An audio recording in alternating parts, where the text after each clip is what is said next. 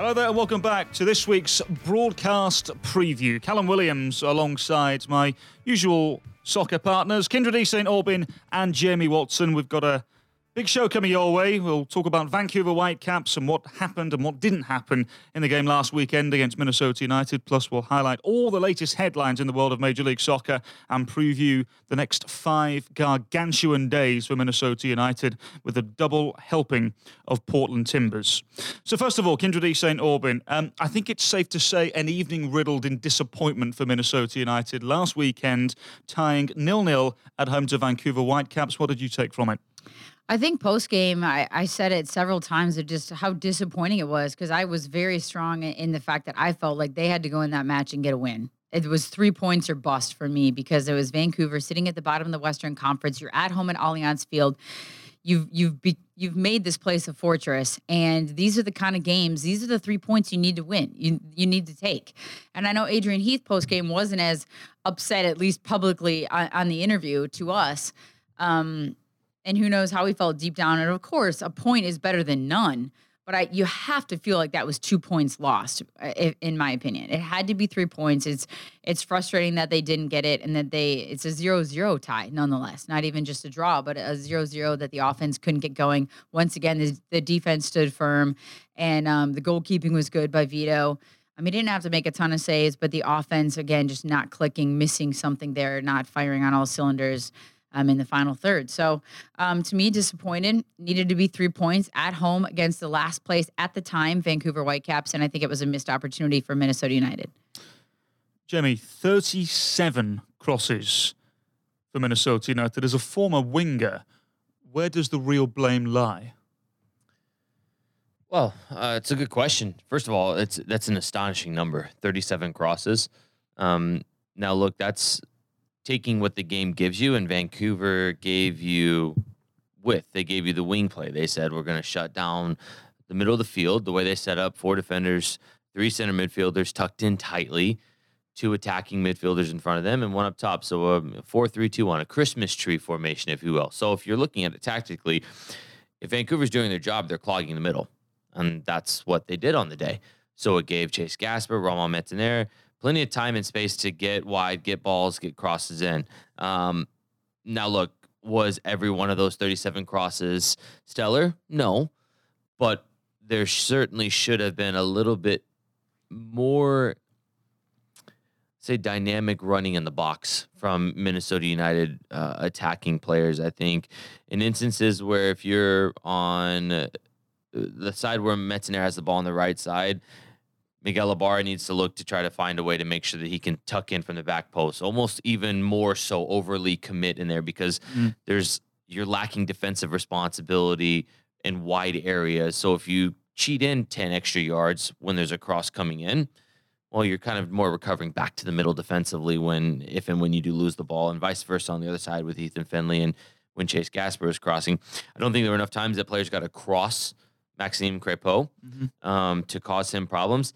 I do think that we didn't say Crepeau's name enough because I think a lot of those crosses, he came out and handled the box tremendously. Yes. What a performance from a goalkeeping standpoint. Crepeau timing of when to come out for crosses, when to stay. Um, I thought um, it started out in the first what, 13 minutes, uh, Doneil Henry, but then um, Godoy came on to replace him. I thought uh, Godoy Cornelius. They were fantastic defensively, um, handling those crosses. Look, at the end of the day, if you have 37 crosses, yes, one of them should go in.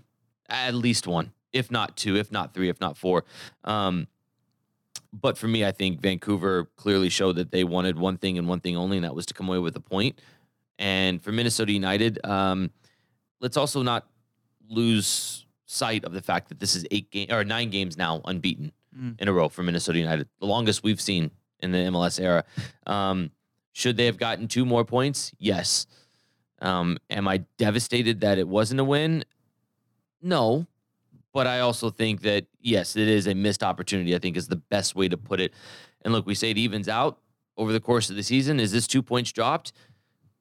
One could say that, but the game against FC Dallas a couple weeks earlier, where Vito saves a 95th minute penalty or 98th minute penalty, whatever it was.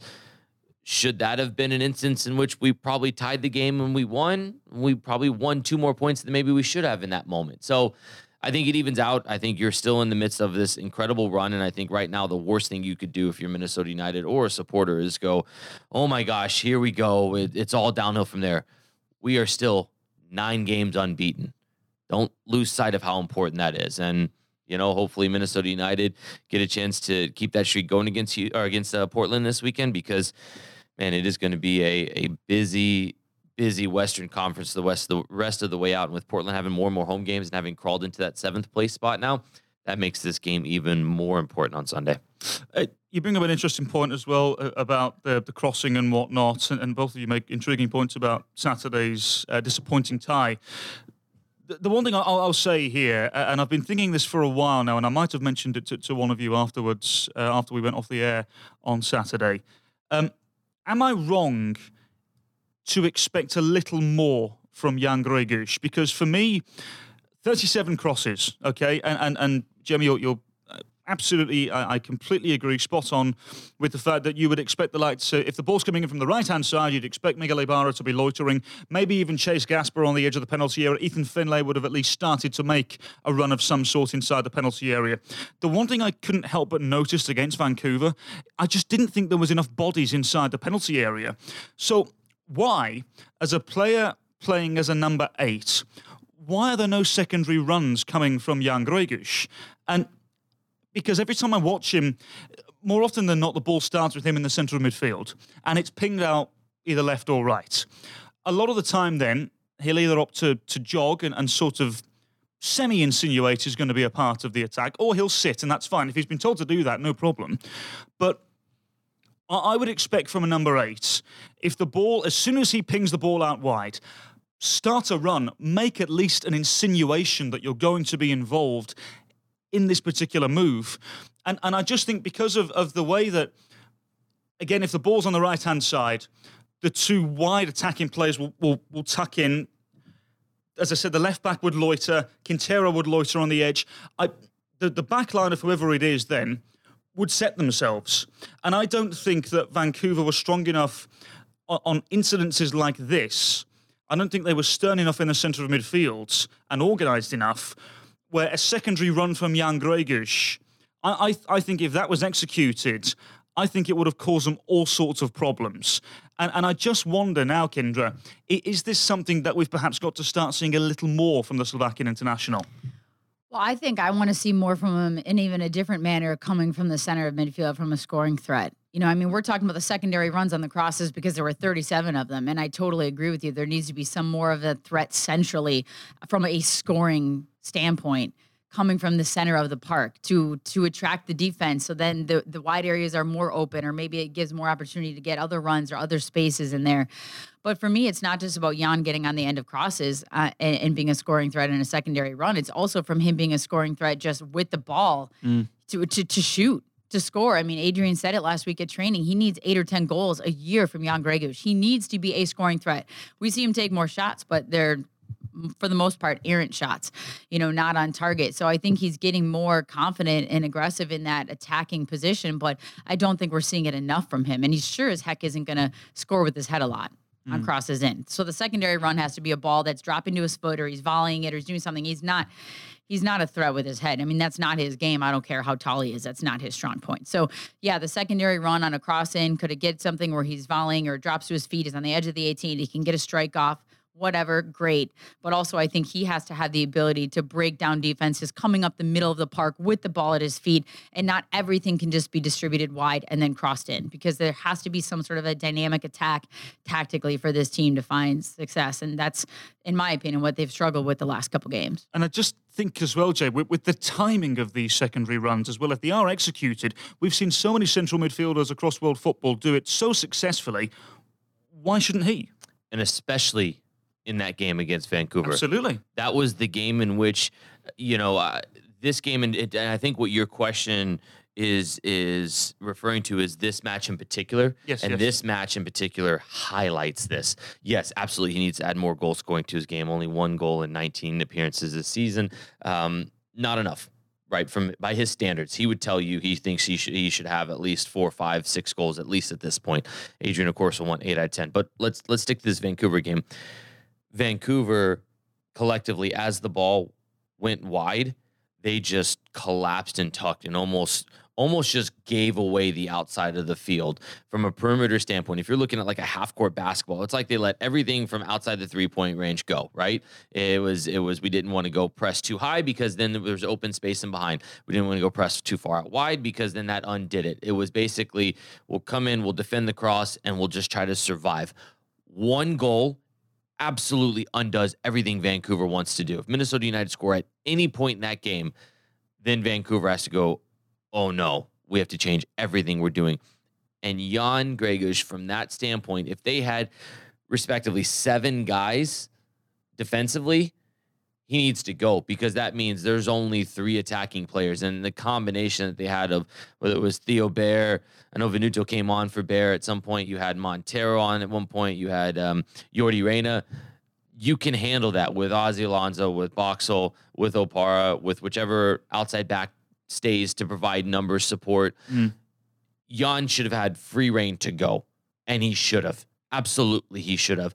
Not all 37 crosses, No. but even if he goes for, I don't know, 10, 25% of them he goes, you're sitting there going, okay, that's over 10 crosses he makes the box, and somebody else has to account. That's one more defensive number that can't go and double team Angelo, that can't account for Miguel on the back post, that doesn't have to try to worry about Darwin in the space for any knockdowns. It's another body, it's another person causing chaos. If anything, it's a half hearted clearance that makes it to Jan. And if you think about it, first goal in Allianz Field ever scored. A defensive midfielder Mhm. making his way into the box, a cross that comes back, gets headed back across, half-hearted clearance, Ozzy Alonso, bang, there it is. And you've got Callum Williams screaming, Alonso! Could have been Gregus Right. but it never was because there wasn't enough of it on the night. And I think that's a hundred percent valid argument to make and a valid argument make going to make going forward. If a team is going to be that defensive and allow Minnesota United to cross, then one of Jan Gregus or Ozzy Alonso needs to go, and more preferably, it should be Gregus. Absolutely. Um, and not to be negative here, because I think Jan Gregus has fitted in quite well into Minnesota United. He came awfully close to scoring in Salt Lake, remember, uh, the woodwork denying him there. And had it not have been for a fabulous save from Luis Robles earlier on in the season as well, he may very well have got himself another goal. But no doubt, I think it's safe to say everybody would just like a little more of Jan Gregus. Um, We'll stick with the Vancouver game briefly because one player, Kyndra, that wasn't in the matchday roster because he was going to be traded away to New York City FC was Eric Miller. All of us here at Minnesota United wish Eric Miller all the best. Um, lovely lads, good footballer, but I think it's safe to say this trade just made sense. It absolutely made sense. And, and actually, I think if we go back and even when Minnesota United got Eric Miller along with Sam Cronin, it made sense for what they needed at that time. I mean, of course, he's a Minnesota guy, so it's a little added incentive. So people are wondering, you know, why why now trading him away? But NYCFC felt they had a need, and, and Minnesota United was able to fill it with an with an outside back that wasn't going to see any playing time because of the addition of Wilfried Moimbé Turat and of course Chase Gasper just playing phenomenal on that left hand side and really staying healthy. So absolutely wish Eric Miller all the best. I mean, he's never turned down an interview, has a smile on his face, a true pro, whether he's in the 11 or the 18 or not, um, showing up to work every day. And he's a Minnesota guy, so you feel bad that he's, you know, been sent away and, and you know, family wise, trying to figure that piece out. But love Eric Miller. Um, he's fantastic, but I think it, it, you know, hopefully he'll find some playing time there, and it made the most sense for Minnesota United if they were going to get something for him to make this move. Well, that's the interesting question there, Jamie Kyndra. His, her statement was just if he has playing time. Mm-hmm. Will he? Do we expect him to play at NYCFC? Well, look, I mean, the reality is New York City, whether it's a a million dollars or it's fifty thousand dollars in general allocation money, they they gave something up to get him. So obviously there was a value to the club to give up something for him. Now, look, I mean, I think that uh, what's to be seen. I mean, does he does he play for, you know, Domènec Torrent? I, I I don't know. I, I don't know because you certainly got um, the likes of Tinnerholm, Ben Sweat, um, Matarrita, um, right off the top of my head. Those are the first three that come to mind that have been playing quite a bit. So now you add Eric Miller into the mix and you start going, okay, that's a solid core. Gives you certainly depth both right and left side because he has that ability to play there. Um, NYCFC is a team that will be in the playoffs, most likely hosting a you know a home playoff game, um, which they are very good at Yankee Stadium. Um, you know, I I think you know Matarrita's had injury problems, missed the World Cup because of injuries. Um, Tinnerholm's been you know one of the uh, the unsung heroes at outside back um, since he's been signed. I think he's been fantastic his entire spell here in Major League Soccer. Um, but I'm just not convinced that Ben Sweat has found that form that got him called into the full team. Um, and so maybe there is an opening for him. You know, it's to be seen, but I think he certainly comes in with a little bit of a heads up that the coach gave up something for him. The GM gave up something to get him. So they want it to succeed. They want him to succeed. They want to give him opportunities to succeed. So I think it's a better situation there than it was here. I mean, not personally, but professionally, that's the case. And look, he's got the, the he can come back to Minnesota and live here the rest of his life when his when his professional days are done, right? During your professional career, you need to be in the best possible situation you can be in while that short window of time in your playing career there is. And right now, from the surface, it looks as though that is going to be at NYCFC as opposed to Minnesota United. So if if you're Eric, who's a smart individual who understands the business side of it and the the kind of the side that to be quite frank sucks sometimes like when you get traded but he also understands this is a team that wanted me Right. and you want to be where you want to be wanted so I I wish nothing but the best for him. I know we all do. He, I said this uh, when it first happened. I think we tweeted all out. We all made it a point to want to say all the best to him because he was so great to us. And I'll miss seeing Eric just from a personal level. Fantastic guy. Um, but yeah, I mean, I, I want him to go and succeed. I want him to go and have all the success in the world, and hopefully, you know, Minnesota United sees NYCFC and MLS Cup, and Hmm. you know, there we go. So there we go. You get to see him at that point. Then I don't wish him all the best in life. um, him personally, he can have a hat trick, just lose four three on the day, whatever. But all the best, and and we're so grateful to Eric Miller for for all that he did for us, and um, yeah, he goes with our, our best wishes. Trades and transfers are plenty, whilst the window remains open here in North America. August 7th is when the window slams shut. We could go on all day and talk about all these different trades that have been made, but but let's before we talk about Minnesota United in this window, I, I just want to talk about a, a saga that's been ongoing and and may very well go until deadline day. Um, Kyndra, Cristian Pavon, um, a flying Argentine winger from Boca Juniors, has been linked to LA Galaxy for what seems an eternity. Um, the league reported, or at least sources from the league reported, 16 million was rejected by Boca Juniors. I had heard 18 million. I'd also heard that the Galaxy have gone back in with a loan to buy. Then all of a sudden, it seems as though reports are suggesting that Bordeaux in Liga are now interested. And a friend of mine back home in the UK suggested to me as well that Watford in the Premier League have now shown a bit of interest. Um, how do we even begin to describe what we think of this? It's obviously good that Major League Soccer are now involved in these types of transfers, but it, it seems as though from your contacts that Boca Juniors are playing hardball, aren't they? Well, especially because this seems to be a player that's fallen out of favor a bit over there, according to you know people that I talk to that are familiar with the LA Galaxy situation. So it's a it's a tough situation, you know, when you're the Galaxy and you're a Guillermo Barros and trying to figure out you want this guy who you're clearly familiar with coming from Boca Juniors and you know what his situation is with that club and yet they're trying to drive a hard bargain because it's MLS and they probably feel like at Boca's they can just do whatever they want and hmm. and get the number they want. But I honestly think that the bigger piece for me is is once again the LA Galaxy may find themselves in a position where they don't have enough DP slots, and people are going to be wondering and what is going on with this club and and can they just reconfigure and maneuver the rules? I mean, there was a huge issue with that just before the season started as well, trying to maneuver that, you know, and, and I think that again is going to in turn go to the argument in this situation within MLS of what are you going to do with the DP situation and the TAM and the GAM and you know, is it becoming convoluted now with how they're trying to structure these things? And you get the reason why they had DPs in the first place, but is it limiting teams from bringing in some stars and some studs into this league that they're continuing to try to to grow? So, I mean, would, would we like to see Pavon come over here and and you know with a little Argentinian flair and and light up the league and and see what he does? Maybe. But at the same time, I think um, it just begs the bigger question for me about you know Don Garber and this the league and, and the commissioner and what are they going to do going forward to combat some of these issues that, that now these teams are having to sign big time players when they want to if they don't have enough DP slots. But then does it become an arms race if we Totally. Let go of the Right. DP and then does it I'm it not undo, saying it that let go of it, but do they have to reconfigure how they are maneuvering it? Because you don't want to not lose the stars. But you know, I think there's an argument to be said for, you know, is three the right number, or Mm. is what? How are we putting too much stock in the label of DP? I mean, and we keep giving teams more GAM and more TAM, and to get some of those players, and you can buy players down from a DP and whatever else. I'm just saying, like, I think it's it's just an, a conversation maybe for the end of the year for the league and for the clubs and the owners. And they just had the, you know, board of governors meetings in Orlando. I'm sure there's a lot of these conversations going on because you don't want it to just be the rich against the poor, the haves against the have-nots, where you got teams just throwing money at, at players that the others can't. So there has to be some sort of a, a happy medium. But I just think it's going to come up again. Is there a number you think that would be perfect for a DP number?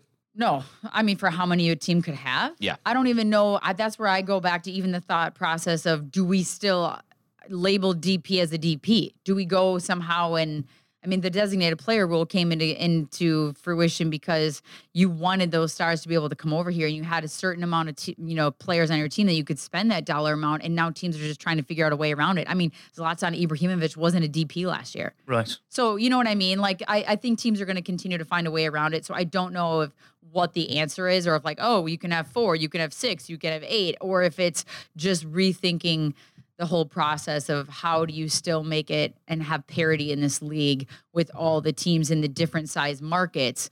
And it might just be a conversation for another day at the end of the season to try to figure out how you could get the stars and the studs over here. It's another debate for another day Yes. because otherwise we're going to go on for about two, three hours, aren't we? I'm sure We if never do that though. We just get invite Dr. McGuire, and I'm sure he'd have a nice Oh. thought on that. yeah. Let's uh, let's not. Let's do that uh, when the uh, when the CBA is discussed and whatnot. One thing I will say though, with the latest report of Bordeaux coming in to play, do we actually think Cal that that is a real thing, or is that the agent Oh, totally. I mean, it could be dropping be, a quick Yeah. little hint to Yeah. some media outlet, going, "Well, now we're trying to figure out, you know, if it's going to be X amount of money for uh, to buy. Is it is it going to be a loan to buy?" Well, you guys are Mm-hmm. are stalling on it. You're not making your decision. Well, guess what? All of a sudden, a team that you you'd never heard of, Mm. and there's by the way, if a team wanted to be silent about getting into the process of bidding them and buying it, it wouldn't all of a sudden come out right now. Mm-hmm. They would stay silent. They would try to get the deal done and then be like, the silent, we swooped in, got the deal done. Yep. Right? Would love they it if would've been- Bordeaux would come out and be like, "We didn't say that." Like, you know what I mean? Like, I Exactly. just love it one of these times where the other team that gets thrown in by the agent is like, "No, no." Like that's that's that's a complete lie by his agent. Like exactly. That, ever would be well. It, it would would- be there was uh, the official um, Bayern Munich account. Bayern München came out and said today that there was no truth to Leroy Sané joining them just yet. sake. So I mean, like I it's love that, was finally That's one great. that somebody's probably going, "Oh boy, I got my bluff called." So that would be hilarious if Bordeaux comes out and you know, Mm-hmm. essentially goes, "We've never ever mentioned Pavon's name Mm-hmm. here." You know what I mean? It's just you're right, but it's funny how that timing works Mm-hmm. when Right. millions are being thrown around and then it's it just adds more leverage for the player doesn't it if there is some truth to it but rumors are just that sometimes aren't they They are, but what I will say is that I, I would love more players like this coming Oh, yeah. into the league. You know, and, and Kyndra's right. You know, I, I, I just I find now that teams are more restricted than they've ever been before in terms of being able to bring in players like this. But look, we'll, we'll wait and see. As I said, we'll, we'll discuss this when we get closer to the CBA, and, certainly when we get um, done with the uh, the current transfer window, which, as we mentioned earlier on, uh, closes August seventh. Before we move on, though, um, Minnesota United in this uh, summer transfer window, two additions: Robin Lurds coming over from Sporting Gijón, um, and then Wilfried Moimbé Tarat coming in from Nancy. Um, Kyndra, have they done enough? Is there anything else you would like to see before August seventh? Um, gosh, it's you know, it's it's a little tough for me to say with not having seen Robin Lod yet, or Right, right. or Wilfried Moimbé Tarat, and how they're actually going to contribute. Now, again, I mean, everybody could say that, right? It's a wild card. You don't know how players. I mean, people seem to be really excited about Robin Lord for sure. Lord, Lord, you say it. You sound way better. it's like I just better like get used to it. You're gonna have to be saying it a lot I know, when he starts I know, playing. I know, but I just had to say it. I just said it like seven times in a row, so it makes it takes the you know the uniqueness out of it when I have to say it once in a blue moon. But um, no, I, I'm excited to see him. I think people are really going to think that he can light up this offense and this attack because right now I'm and again it's only the last three games and I, I just feel like there's been times in this season where even with how good this front four and front six can look on paper for Minnesota United, and we've said it before, especially when Kevin Molino is healthy and playing with so much confidence in what he can create and how he can contribute and help this offense and really break teams down and pair and partner with Darwin Quintero, meaning not that they're combining together, but just the fact that they're they're taking some weight off of the other for what the other was having to provide offensively. Like I, I'm I'm excited to see what um, Robin Lod can do as well. And um, I, I don't I'm okay with them not making any additional signings in this transfer window if it doesn't happen. And I know nothing of any rumors whatsoever. And you guys might know more than I do if there's still something in the works out there. But um, I'm, I'm okay with the two signings. I think they fulfilled two needs and two spots, and we'll see how they translate into MLS. But again, this front four, this front six, this attack, and I'm not putting it on just the offense or just that front four, front six. But th- sometimes when you're having to break a team down like they have against RSL, like they did against Van, had to against Vancouver and even Dallas, you I, I I would love a flashy attacking player that can take the ball and go at people and score goals. And I, I don't know that if you look at this roster, that we have that on this roster right now. Someone who is going to put the defense on their heels.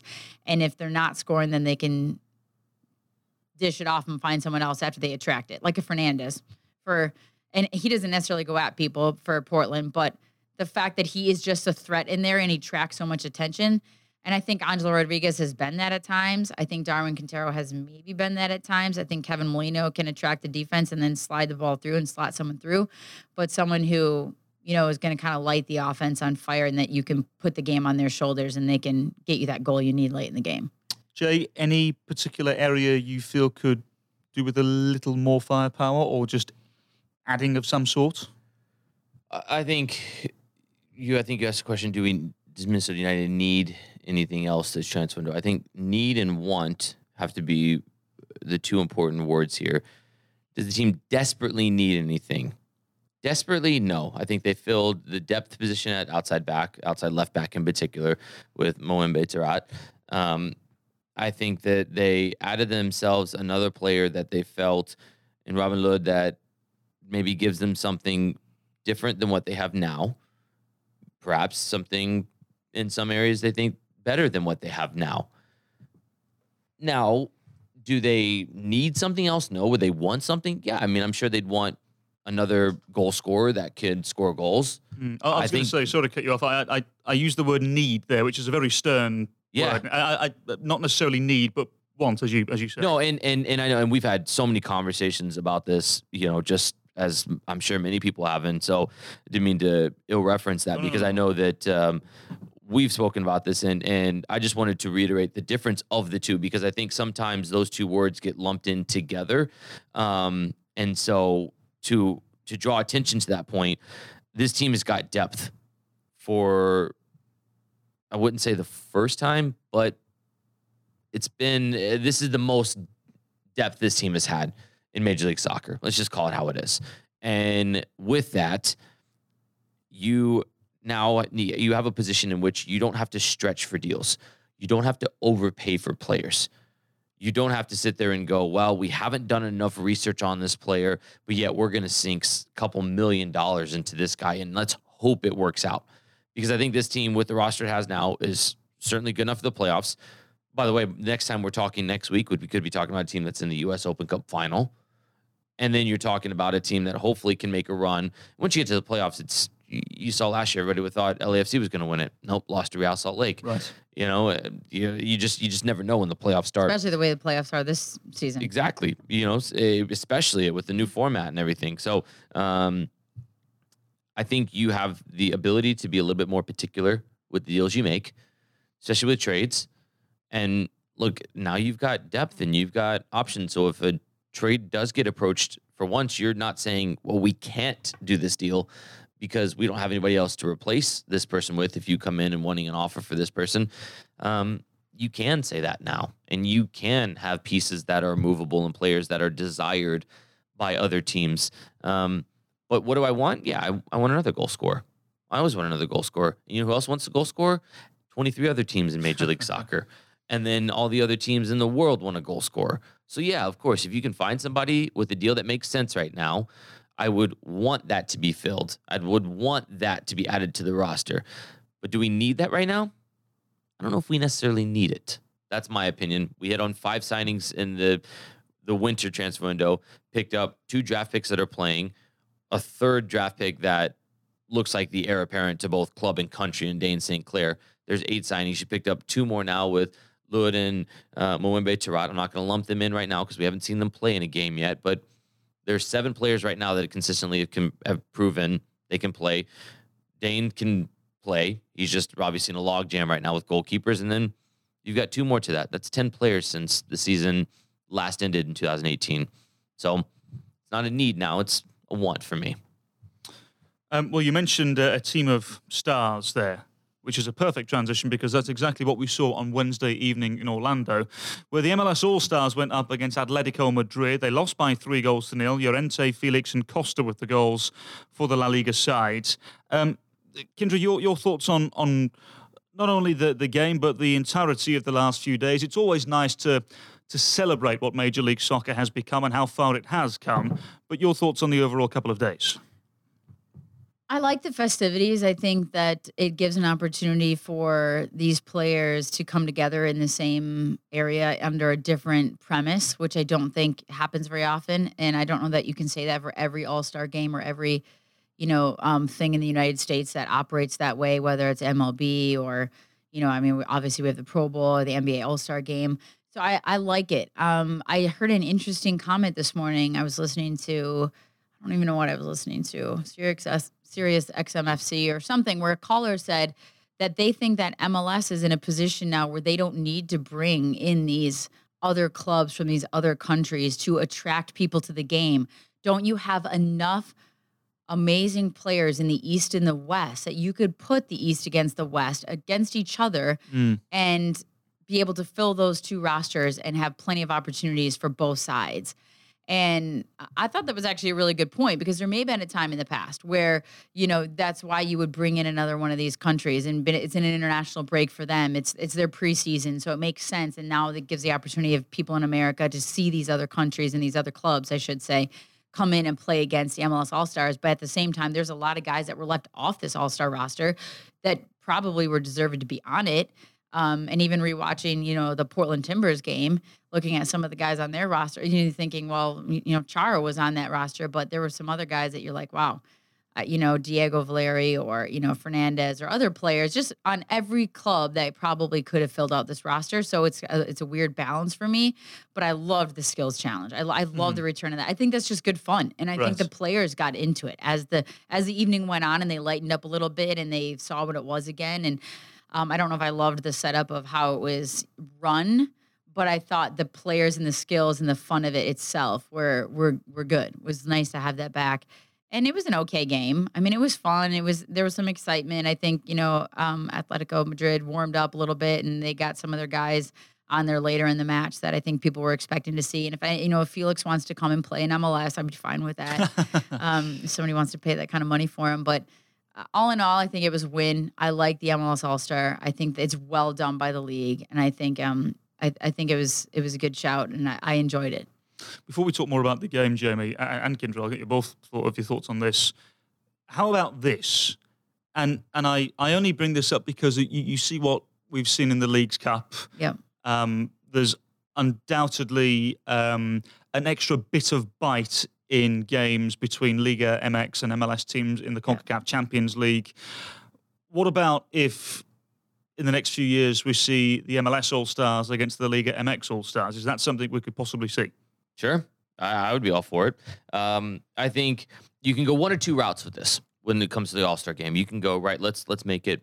Let's let's tie. Let's strengthen this tie of U.S. Mexico, both you know, domestically with the, the League's Cup and now with the All Star game, you can certainly do that and ask players to get another competitive game and want to try to prove that our stars can beat your stars and you mm-hmm. put a little bit something to it right? And and maybe there's some incentive that then comes up with the league's cup for that. Maybe the the the winning all-star team gets to then have preference of you know the home and away game with the league's cup of where they play the second fixture or if that ever becomes or if the- whoever wins the if the MLS All Stars win, then the League's Cup first games are hosted here or the finals hosted in the US. Whatever. You can make some sort of incentive that some players who will participate in that get to benefit from it.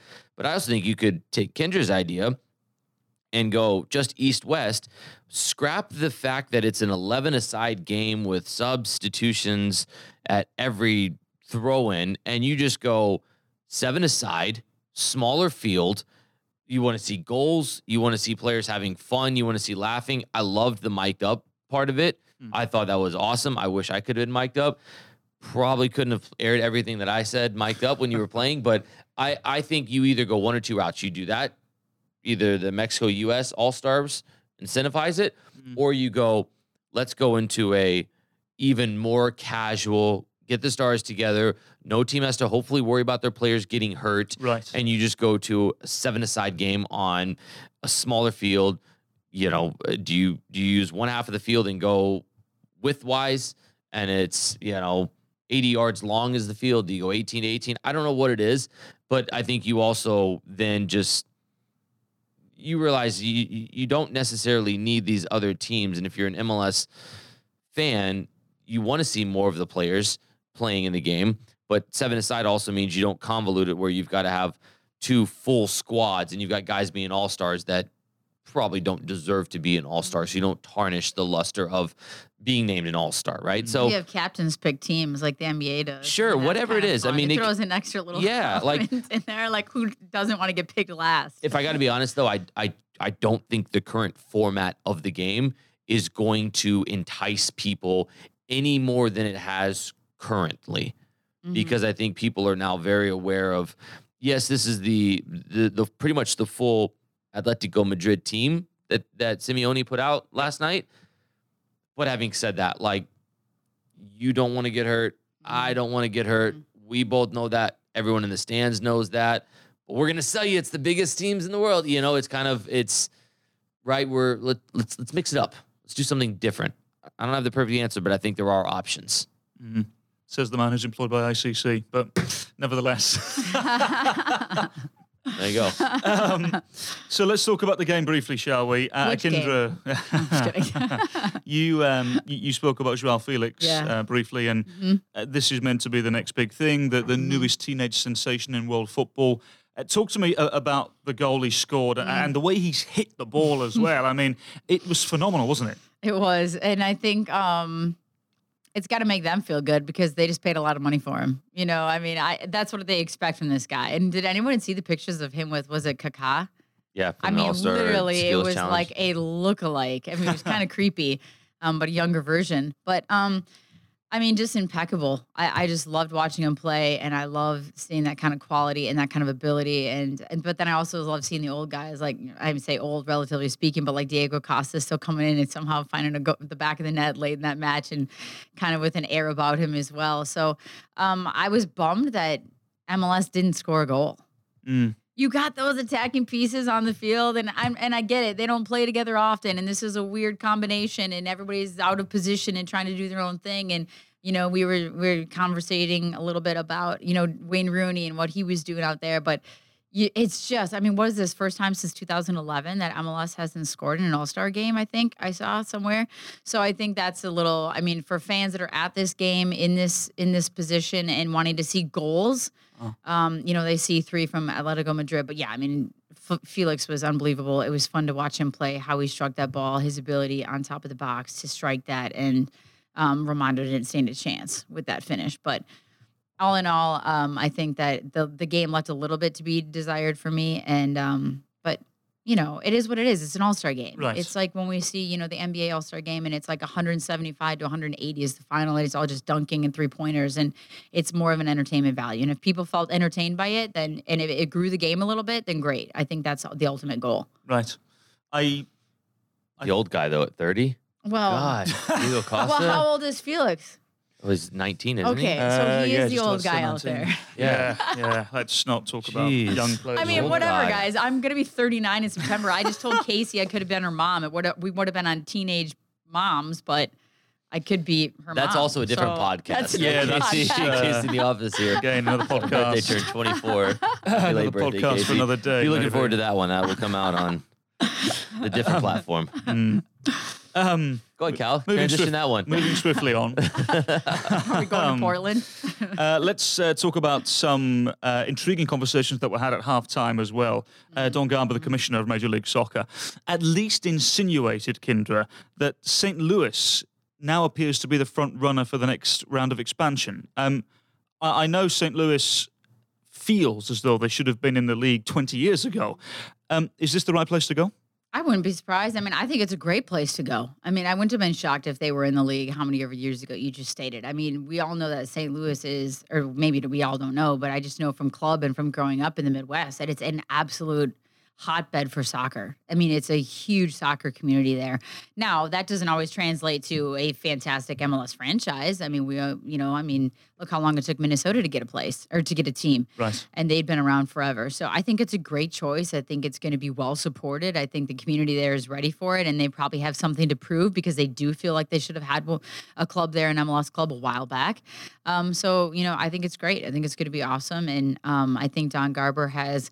It, it, it's a it's a fortune of riches now from places to choose from because everybody wants in and they're going to the ends of the earth to prove it and provide these stadiums and whatever else.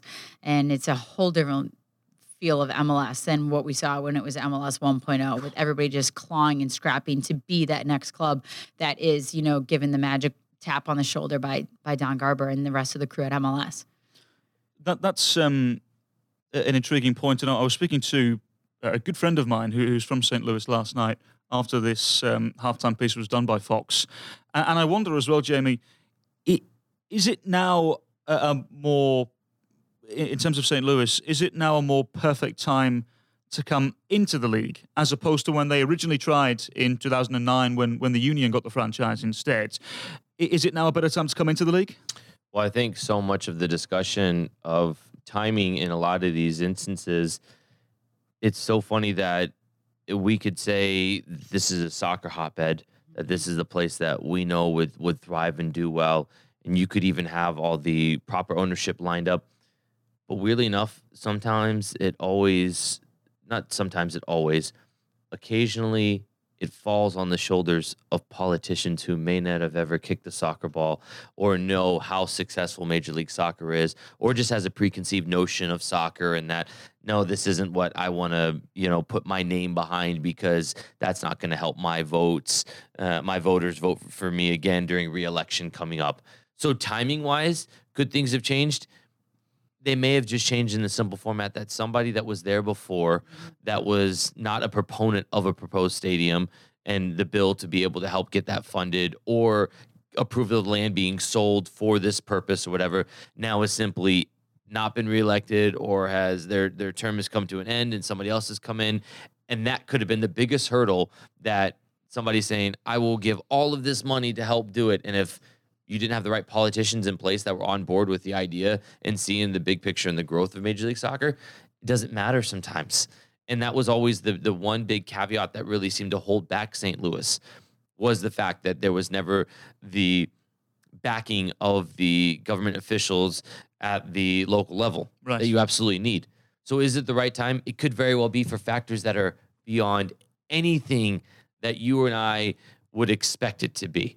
And or maybe ever even know. or an You even know, known. You just never know. Oh, by the way, Mhm. there's there's much. so much Yeah. that goes Yeah. on that it's never as black we don't white know. as anything seems. I said in that the board meeting when Orlando City got their final approval from the county commissioner and the stories at the after party that night could uh, yeah. could could definitely um, that would that would raise some hairs on your arms to know what really actually goes on to get those things to that point and and there's so much more that that's just the tip of the iceberg.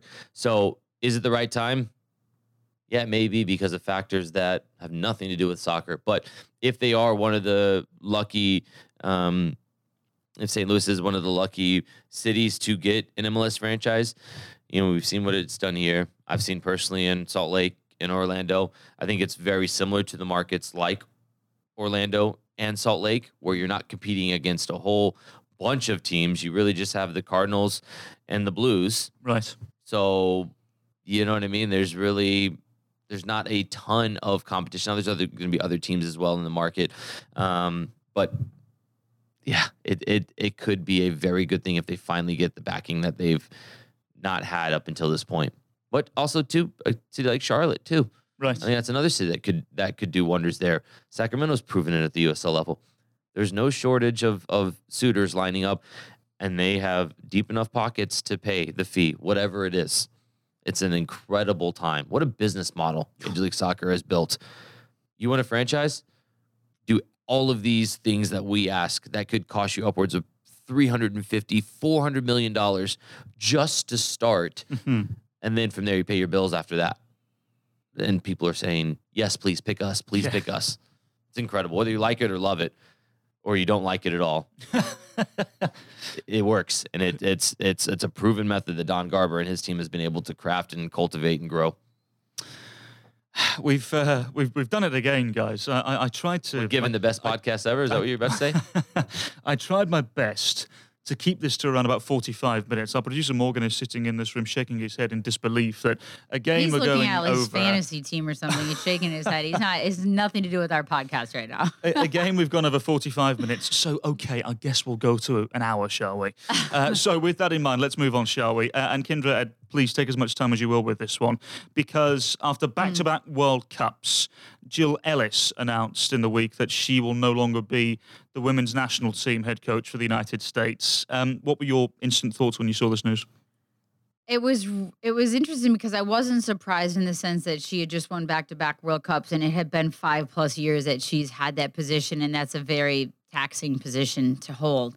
And um, but at the same time, I was surprised because of just the Olympics, you know, and that was one thing that they didn't accomplish. I mean, they got by their standards smoked in the last Olympics, and that was really the catalyst for this last World Cup and reevaluating and looking at themselves and trying to figure out where they needed to change, whether it was personnel or tactics or whatever else. And I listened in on the conference call with Jill Ellis after that announcement came out, and and she said all the things that I guess you would expect a coach that, you know what, is there any better time to step down when you're on a high note, when you're on a positive? And it's sometimes harder to step away when you're in that position, but at the same time, it was the right time for her. It's been a lot on her family. And, you know, it's a changing of the guard. And now it's, she's still going to be involved in U.S. soccer in some way, shape, or form. So I just wonder how that's going to affect the next coach that is hired, who does take the reins, who is going to come in and, and take that position, if she'll have any say on it, or if it's better that she's completely not involved because you want she wants them to do it their way. And everyone kept asking her, "What advice would you give? What is this?" You know, and she just said, "You got to do it your way. You got to figure out what works for you and and your staff, and and how you, you know, as as long as you keep winning, no one's going to care how you get it done." And she said um, the biggest learning lesson that she took, and actually the, the the thing she was most proud of, was the fact that they did get absolutely crushed in the Olympics by their standards, and that they took that time to reevaluate. And it was probably the best thing that could have happened to them, and they took that as a positive and a learning lesson. And man, talk talk about a tough act to follow. Good luck with whoever gets that position. And we've seen other coaches step into that role, whether it's April Heinrichs or, you know, I mean, Tom Sermanni lasted all of a hot minute. And um, I, I think it's going to be, there's going to be people that are, you know, knocking on that door right away for that position. And will there be pressure for them to hire a woman? That'll be a, that'll be an interesting to me because I think it should just be whoever is the best coach for the job, and I don't care if it's man, woman, or whatever.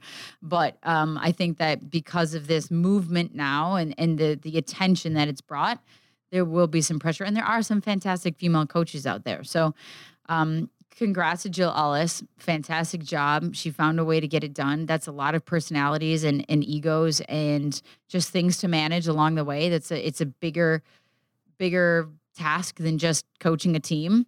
Um, when you have a national team like that and you're doing what they're doing, and and kudos to her, and excited that this victory tour that they're going to be on is also kind of a farewell tour Mm. for her, and hopefully they go out on a positive note. Can I throw a name out to you? Sure. Who, who I've been a big fan for a while, and it's purely because I've been impressed with with her setup and, and how she plays the game.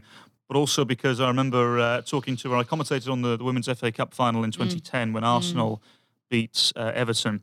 Uh, Laura Harvey. Mm, I love Laura Harvey. Um, obviously has has done well with Seattle Reign and, Yeah. and the Utah Royals Yeah. as well, but she had a, a fabulous, a glistening Mm-hmm. resume at Arsenal. I like her because she's from Birmingham as well. Yeah. But um, I mean, who who if you had to choose, would, would that be a name on the shortlist at the very least?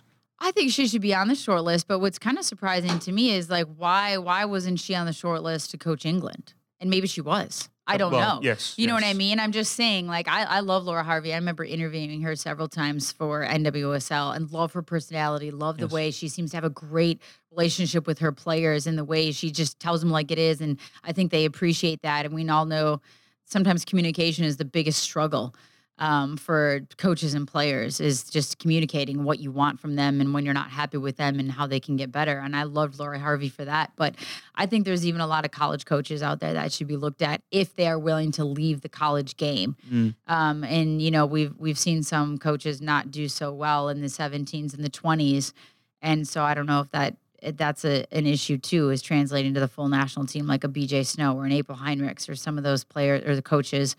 Um, I know a lot of good, really good college coaches, and they've, you know, Paul Ratcliffe is an example at Stanford. Like all he does there is win. Um, Lesle Gallimore, who was at Washington for like 30 years, and and her programs are fantastic. Her coaches love her, um, but does it translate to the national team game? Will they stay in the United States? Will they go? Will they hire someone like a Laura Harvey or, or someone internationally? Tom Sermanni didn't last, so it's a tough task, and that's a very tough group to manage. As awesome as those women are, and as great as they are, you know, I I don't know how difficult it is to coach them, honestly, because of because of some of that. I think they they have a lot of power.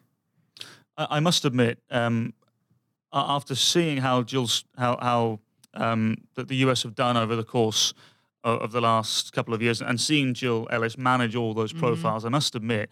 I don't have anything against Phil Neville. I just don't think he fits. I know they, they just England just won bronze at the World Cup, but I, I, I just don't think he fits. Mm-hmm. I would love Jill Ellis to take over the Lionesses. That would be fabulous because I, I actually didn't realise she is particularly English as well. I didn't realise how English she still is, and she still has the three Lions in, in her veins. And I, I think that um, would be a match made in heaven. I, I really, really do. Jamie, uh, any names that, that you would like to see for the national team?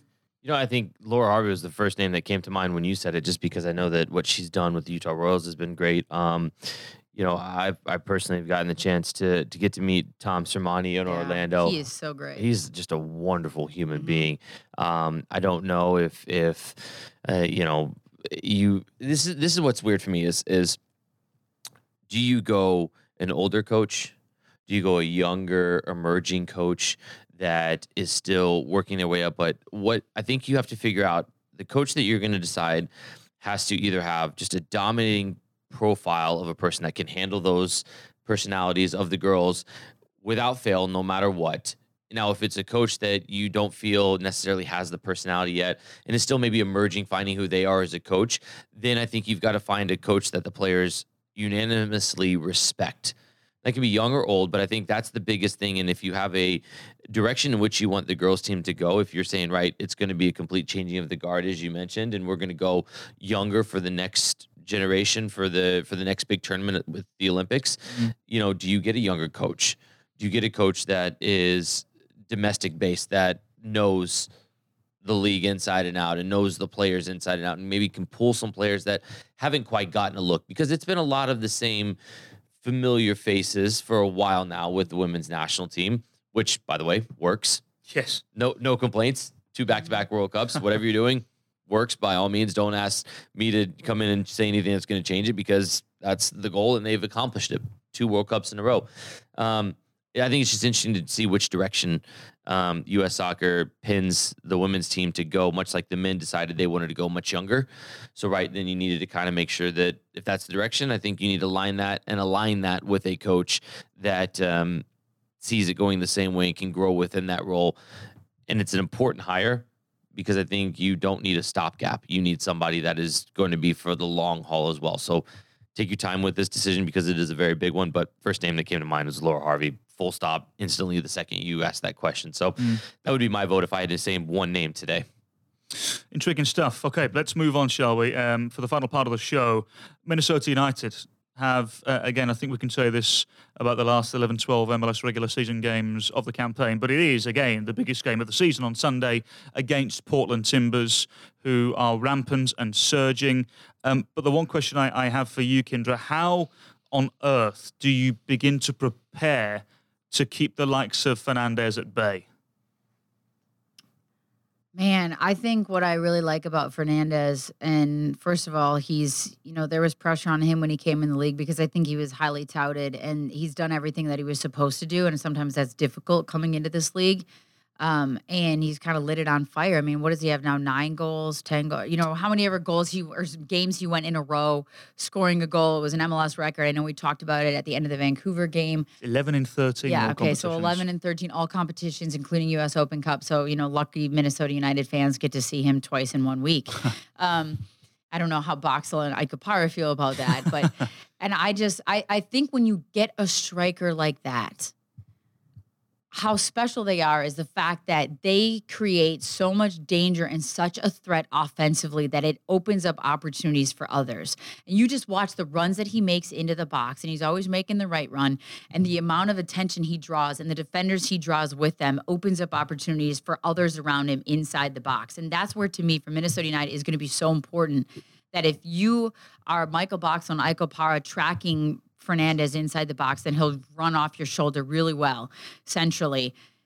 Whoever's on that backside needs to be aware of who's coming in on the backside, mm-hmm. who is mm-hmm. making that run on the edge of the 18, whether it's Diego Valeri. I mean, yep. did you see the goal he scored last week against, you know, just slicing and dicing and megging people along the way? So even though he's a little a little older, um, you know, he's still getting it done. So I think that's what I I like about Fernandez. If he's not scoring the goals himself, he's creating opportunities, even if he doesn't even touch the ball on the play and um, and he's scoring goals and and himself. So Minnesota United have got to find a way then to break out the other direction and counter. And I think that's when Minnesota United is at its best offensively is when they're breaking and countering in on the transition. You know, two quick, three quick passes out, get it up, get the ball out to the wing, go the other way. And and I don't think they're as good when they're slow and possessing in in trying to work a break down a defense. So I, I don't know. I've just been I've been watching Portland all week long. Besides just watching them along during the season, and when mm. I go back and watch every single one of Fernandez's goals back to Liga MX days, back to his prior teams, um, that's what I find about him is that if he's not the first one involved on the goal, he's getting a second assist. He's somehow involved in every single play that happens for whatever team he plays on. And that's um, absolutely spot on as well, at least from all the tape that I have seen as well, because for me, Fernandez plays so beautifully off the shoulder. Mm-hmm. So how how do you deal with it then, Jamie? Because if you're a centre half, uh, do you play a high line and run the risk of of toying with some of these lovely through balls that Valeri can play and and um, Fernandez springing the offside trap, or do you play deeper and allow there to be a ton of space for Valeri? Yeah, I think you you certainly ask Ozzie Alonso to sit a little bit deeper this game, maybe maybe more so than usual, and you really put um, Ozzie Alonso in front of them in, in, an area in which it collapsed that that space that Fernandez can have. I think you definitely need to keep Fernandez in front of you if you're back four. You don't need him getting the wrong side of you. So I would be okay with a slightly deeper starting position. Same with Ozzie Alonso, and give there a little bit more room in there for the midfielders to operate in the spaces. I think this is a game in which Ozzie needs to make sure that he's accounted for. Fernandez is at all times, but then where is Valeri as well? And don't get pulled too far out wide. And if that's the case, um, I think I wouldn't be shocked if Minnesota United, depending on availability of some players, if they even put three people in the midfield to try to expertly win the midfield battle, because I think it's going to be really important. And I think you stop Fernandez one by making sure Ozzie's able to apply a little bit of pressure from behind, but then also win it just by a numbers game and not let Valeri get on the ball, not let Char have too much time and space going from side to side, connecting with passes to to other players. And um, you know, when when Blanco tucks in, you know, make sure that there's another number in that can also help defend and and not get pulled apart and run out of shape. But um, I think for me, the biggest thing about this game is I think whoever I think here's what I'll say about this game. If Minnesota United wins the first game, I think that would absolutely crush the confidence and not give Portland any sort of belief going into the game on Wednesday. If Portland gets any sort of result, a win or a tie on this this game on Sunday, they roll right into Wednesday's game going, I don't know what everybody's talking about this fortress. We just got a result three, four days earlier. We're fine. You know, we can come in three days later and get another result and advance on in the Open Cup. I think Minnesota United winning this game is so imperative. And if they win on Sunday, I think they win again on Wednesday, just simply because that that mentality of being on the road again after they did it for 12 games. Now they've been in a good stretch at home at Providence Park. You get back up again to go on the road and if it doesn't go well the first day for them, I think it makes it even more difficult for them on Wednesday, and the vice versa. If it goes well for them on Sunday, I think it makes the game on Wednesday easier in their mindset than maybe it would be if they if they lose just final thoughts before we wrap up here, guys, as well. I'm interested to get your thoughts on, on this subject. The Timbers have got six away wins, as you alluded to there, Jeremy. They played the first 12 games on the road. Does that make them a more fittable, a formidable team to play against in an occasion like this? Because one could argue I, I, I, don't think anybody else in this league would be more used to playing on the road than them. I think they're comfortable on the road. I don't think they'll have, I mean, I'm not saying it's going to be easy for them. It's Allianz Field. It's still Minnesota United's fortress. I mean, traveling on the road. They're coming off this All Star break. You know, they know they've got Sunday, Wednesday. You know, they're going to be, I'm assuming, staying here throughout the the duration of that. So it's a different mindset coming into this, knowing you have Sunday, Wednesday in the same city in the same stadium on the road. But I do think they have an absolute comfort level on the road that no other team in MLS can have any experience. I mean, even Minnesota started with five on the road, and it's nothing close to what they experienced. And towards the end of that stretch of 12 games of the second half, they started to find their form and their fit and their footing. And I think um, I, don't think it phases them really to go on the road, and no matter what stadium they're playing in. So I do think that more than any other team in this league, they they have a comfort level away from home, away from their stadium. Even though they've been back there now and they've opened right. it, I still think that you know this is like old hat to them. It's like ah, oh, back on the road, no no problem, we got this. Yeah, but they've also lost seven games on the road as oh, well. Right, so they've right. lost a lot. So the numbers are skewed heavily mm. because they've played far more away games than every other team. But they've also experienced defeat on the road and and I'm just going through the rest of the teams. I mean, there's there's only a handful that have as many losses on the road to them. You know, FC Dallas, Real Salt Lake, Houston in the Western Conference.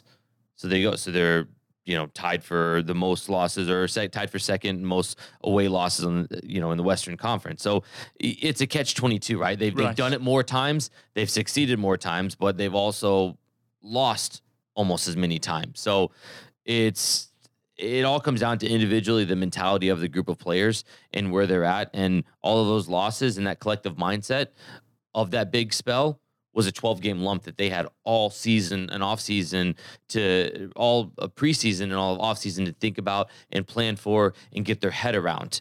Now it's coming back to back games at a difficult place in which they know only one team has come in here and succeeded in 11 tries. So yeah, there's a lot of different dynamics. It's just going to come down to individually what the mentality is of that individual player and the group mentality that they have. And hopefully, Gio Savarese can get their mindset right if you're a Portland Timbers fan for these back to back one off MLS yeah. and US Open Cup competition. It's nothing that anybody's probably seen before as well. So it's a new kind of endeavor for these guys going away, away, two different competitions in three days' time. You know, it's a it's a weird one. It's a different dynamic. So it'll be an interesting chess match between the coaches of who can say the right things to their group of players to get the best reactions from them. Do we expect either side to prioritize either Sunday or Wednesday? I think I think they go first games first Sunday. Sunday is the most important. It's a Western Conference game, MLS. They know how important this this game will be. A continued down the stretch. I don't think you can go. Okay, I'm going to rest some guys for the the Open Cup U.S. Open Cup semifinal, just in my opinion. Mm. So I think it's going to be the most. The first game is the most important game, and he's going to throw out his best eleven that are available, put the best eighteen out there that are available and healthy and ready to go in into Sunday's match. Yeah, I'm. I can't see any difference. I'd be uh, barring injury. I'd be shocked if we saw really very many changes from from Sunday to Wednesday. Mm. As always, my thanks to Kyndra de St. Aubin. Wait, what's your prediction? Are we doing predictions, are we? Why not? Okay. We have yet not to. Yours first. For Sunday, I'm going to say 3 2 Minnesota. Okay. For Wednesday, I'm going to say. Um, I'm I was not even asking for Wednesdays, but you give it. well, we're gonna have two you games go. before before then for before the next one. So one. See, yeah. uh, so Wednesday, I, I, I, will argue two two extra time, and Minnesota win it in extra time. Whoa! I'm going 2-0 Minnesota on Sunday. on Wednesday. Oh man, I go. I'm gonna. I'm. Uh, I'm gonna go. I'm gonna go two on Portland. Okay. Wow. I might get crushed for that. but 1 0 Minnesota on Sunday, 1 1 Minnesota win on penalties. oh, In you homers! No, I'm just kidding. Penalties. Don't know if we can take Penalties. penalties. Well, Vito okay. coming up big time Yep. again. Yeah, There you go. absolutely. Ah, right then. That was an hour and five minutes, by the way. Um, you'll never get that hour and five minutes back in your life. Morgan's sleeping over here, so it must have been riveting. As always, thank you very much, Kyndra de St. Aubin, Jemmy Watson, our producer, Morgan Lupin. And of course, you can watch Minnesota United up against Portland Timbers Sunday afternoon, 3 p.m. on ESPN, or you can join us for the radio call at 2.30 p.m. on SKOR North. And if you're outside the Twin Cities, on Sirius XM as well. A gargantuan few days for Minnesota United. As always, thanks for joining, and thank you very much for listening. You've been listening to a Minnesota United production.